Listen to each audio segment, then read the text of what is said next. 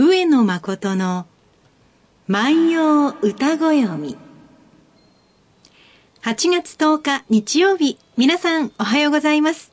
毎日放送アナウンサーの上田悦子です。毎週日曜日のこの時間は、皆さんと一緒に万葉の世界を楽しんでいきたいと思います。私たちに万葉時代のちょっぴりいい話を聞かせてくださいますのは、奈良大学教授の上野誠先生です。先生おはようございます。おはようございます。もう8月に入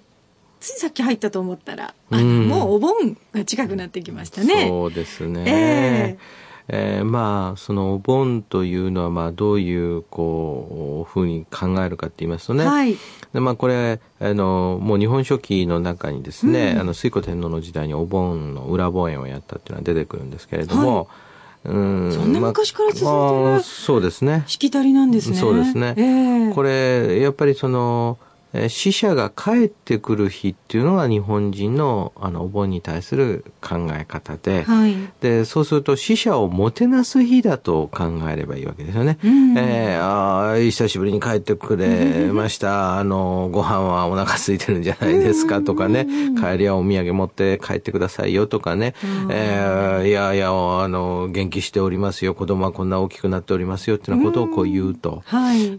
で私たちその年に何回かやっぱりその死死とかですね死ぬということとか、はい、うんもう一つはその生命についてこう考える時間っていうのがこうあってね、うん、それがまあお彼岸とか、はい、えー、お盆なんだけれどもそのお彼岸とかお盆というものをこう一方でこう楽しんでしまう、うん、うんその盆踊りをしたりとかですねぼた餅を作ったりとかおはぎを作ったりとか、い。うようなそういった文化もまああるんですよね。そうですね、うん、あの小さい頃はお盆となると、親戚中普段会えない親戚に会えるので、楽しいっていうので、もう子供か子供の時からお盆は楽しいものだと思ってました、うん、そうですね、えー、でそれがその死者が戻ってくるからみんな集まりましょうということになっているわけですよね、はいうん。えー、で毎年ですねそのお盆だけは、はい、まあ、万葉集の中でその晩歌を読みましょうと、はい、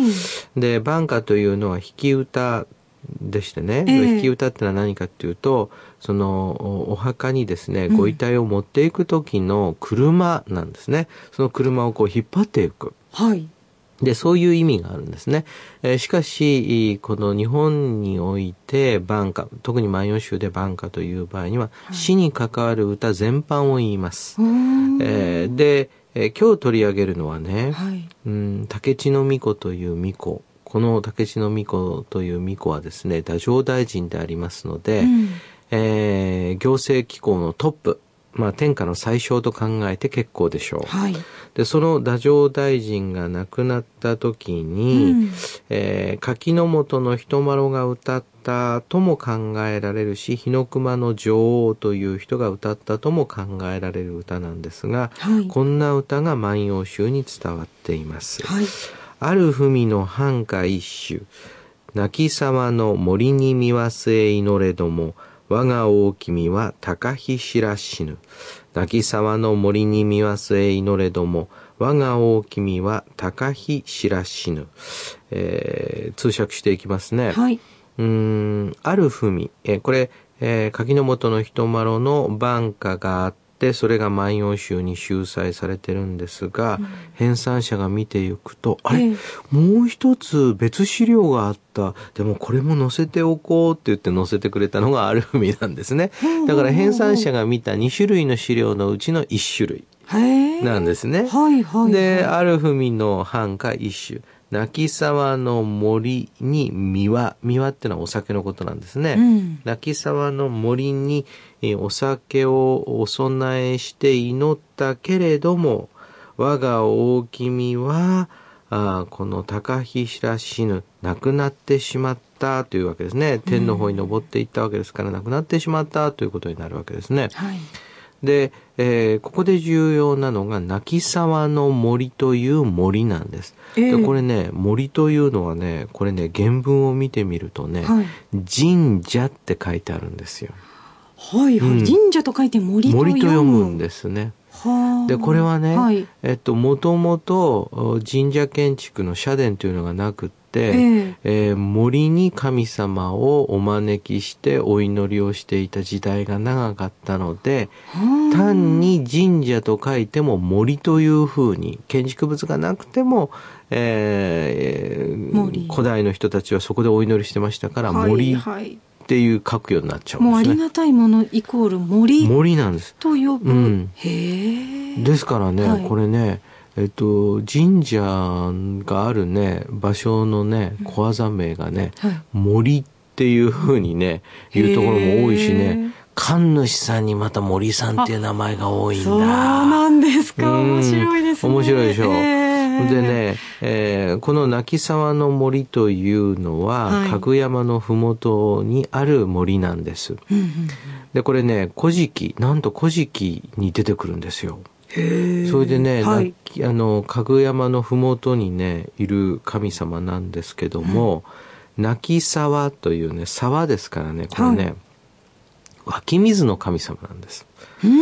でね、泣き沢ですからね、それがね、えー、どうもね、水がね、吹き出ていてね、はい、それがね、人が泣くように聞こえるんでしょう。はい、でもう一つね、えー、沢っていう言葉にはたくさんという意味がありますからね、えー、たくさん泣く泣き沢でたくさん泣くっていう言葉の連想もあるんですね。実は、はい、この神様はえー、イザナミの御事が亡くなった時にですね、うん、イザナキの御事が涙を流したその涙から生まれた神様だというふうに言われたんですね。だから日本にもね、はい、神様の涙から生まれた神様がいるんですよ。はあ、それは何人かいらっしゃるんですか？うん、これ、こもうこの神様だけなんですけどね。あ、あ、あ、そうなんだ。それでね、はい、昔神様がね、奥さんが亡くなってわーんって泣いたんだよって、その涙はどうなったの？今でもね、うん、この森からこんこんと湧き出すね、泉がそうなんだよ。こういう伝説がどうもあったみたいなんですよ。うん。想像力ってすごいですね。すごいですね。ということは、うんえー、その、えー、こんこんとその湧き出る泉っていうのはその神様の涙のイメージなんですね。はい、それと同時にねお葬式の時にはね、えー、えー、古代にはね泣くことを職業とした女性たちがいたんです。ことですか？これをね、泣き目と言うんですね。泣き目。うん、だからお葬式が始まる前に、はい、えー、その人たちをもてなして、はい、えー、泣いてくださいと頼むと、はい、そのお葬式の場に行くと自由に涙が流せるんです。もう、こんこんと涙が流せるんです。それは今で言われるそのイベント会場などでの桜。桜みたいなものなんでしょうね、うん、悲しみを表すってことですね。もっと神聖なものだったんですか神聖なものですを呼んで呼んで、まあ、泣いてもらうって。あそういう、うん、ですからそのねその人が亡くなった時にその涙を流すってそういうイメージもあるんですよ。だから泣き沢の森に見忘れ祈れどもっていうのはもうこんこんと湧き出す泉でしょ、はい、それでその沢の音が聞こえてくるっていうイメージがあるでしょ、えー、で泣き目が涙を流すっていうイメージがあるでしょ、うん、でそういうような場所に、えー、そのこの人の命を救ってくださいと思って一生懸命お酒をお供えして、うん、えー、この祈ったけれども、はい、これね「三輪据え」と出てきますね「三輪を据えて」というね、うん、これはねえー、なぜこういう言い方をするかというと、はい、うんその先がとんがっった土器を土の中に埋めてそこにお酒を注ぐので、はい、三輪を据えてっていう言い方になると言われてるんですよ。それがお供え方法お供えの方法だったんですね。そうやってお祈りしたけれども、我が大君は亡くなってしまったというふうな歌なんですよ。うん、もうじゃあ私あのバンカって、うん、あのご冥福をお祈りしますとか、うん、あのまあ、いろんなことがあったけれども心を清めてお送りしますという意味なのかなと思っていたら、うん、亡くなってほしくなかったっていう強い感情の出る歌もあるんですね。この歌にて言いましてね、はい、左側に説明書きがついてるんですが、えー、右一首類臭歌林に曰くと出てきますから類臭歌林という本が言うことにはもう一つ3番目の資料がここに出てきたんですね。はい、えー、日の熊の女王の日の熊の女王が泣き沢の森を恨んだ歌と言っている。はい、で日のもしこれを作った人が日の熊の女王とすれば、えー、まあ、これはお子さんないしは、まあ、恋人ないということは考えられるんですけれども、うん、日の熊の女王が泣き沢の森を恨んだ歌。つまりこんなに私は一生懸命お祈りをしたのに、えー、えー、やはりその去りゆく命というものはとどめることはできなかったっていう、うそういう気持ちをこう表してると言われてるんですね。なるほど。こういうので考えてみるとやっぱりねそうね日本人って昔からこういろんな祈りの形を持ってたんですね。そうですね。でもう祈るしかなかったっていうこともあるんでしょうね。うんうね治療方法も少なかったでしょうし、うん、そうです、ね、お医者さんっていうのも少なかったでしょうし、うん、そうですね。もうその当時さまざまなことあったでしょうけれどもやっぱりでもね僕はね今も昔も変わらないと思うんですよ。でそれはなぜかっていうとそのどんなに医療が発達したとしても私たちはやっぱ最後の日を迎えるわけで、はい、その悲しみというのは今も昔も変わらないので、えー、これはねかぐやま宮というね竹地の巫女のお宅があって、はい、そのお宅の目と鼻の先なんですよ。えー、かぐやまのね西ふもと清六のね、はい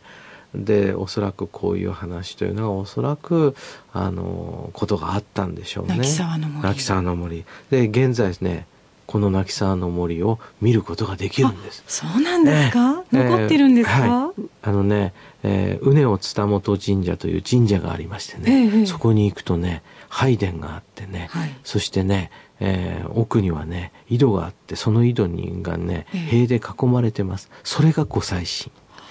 井戸が御祭神なんです。うん、そういうのを見るとねやっぱ日本の信仰の歴史ってね古いもんだなと思いますね、ね、皆さんもこのお盆に行かれるにはちょうどいいかもしれませんね、うん。うん、そうですね、え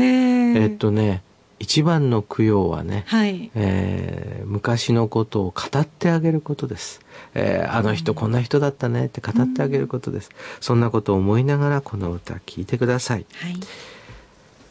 泣き沢の森に見忘れ祈れども、我が大君は高日知らしぬ。泣き沢の森にお酒をお供えして祈ったけれども、我が大君はお亡くなりになってしまった。今日は牧野に202番の歌、えー、1年で一度の晩歌をお届けいたしました。はい、え皆さんも上野先生に聞いてみたいことや番組の感想など何でもお寄せいただきたいと思います。このお盆の過ごし方などもまたお知らせくださいね。番組でご紹介させていただいた方には番組特製ポーチをプレゼントいたします。宛先です。郵便番号530-8304毎日放送ラジオ上野誠の万葉歌ご読みの係まで。メールアドレスは歌ご読みアットマーク mbs1179.com です。えー、それではまた来週です。さよなら。さよなら。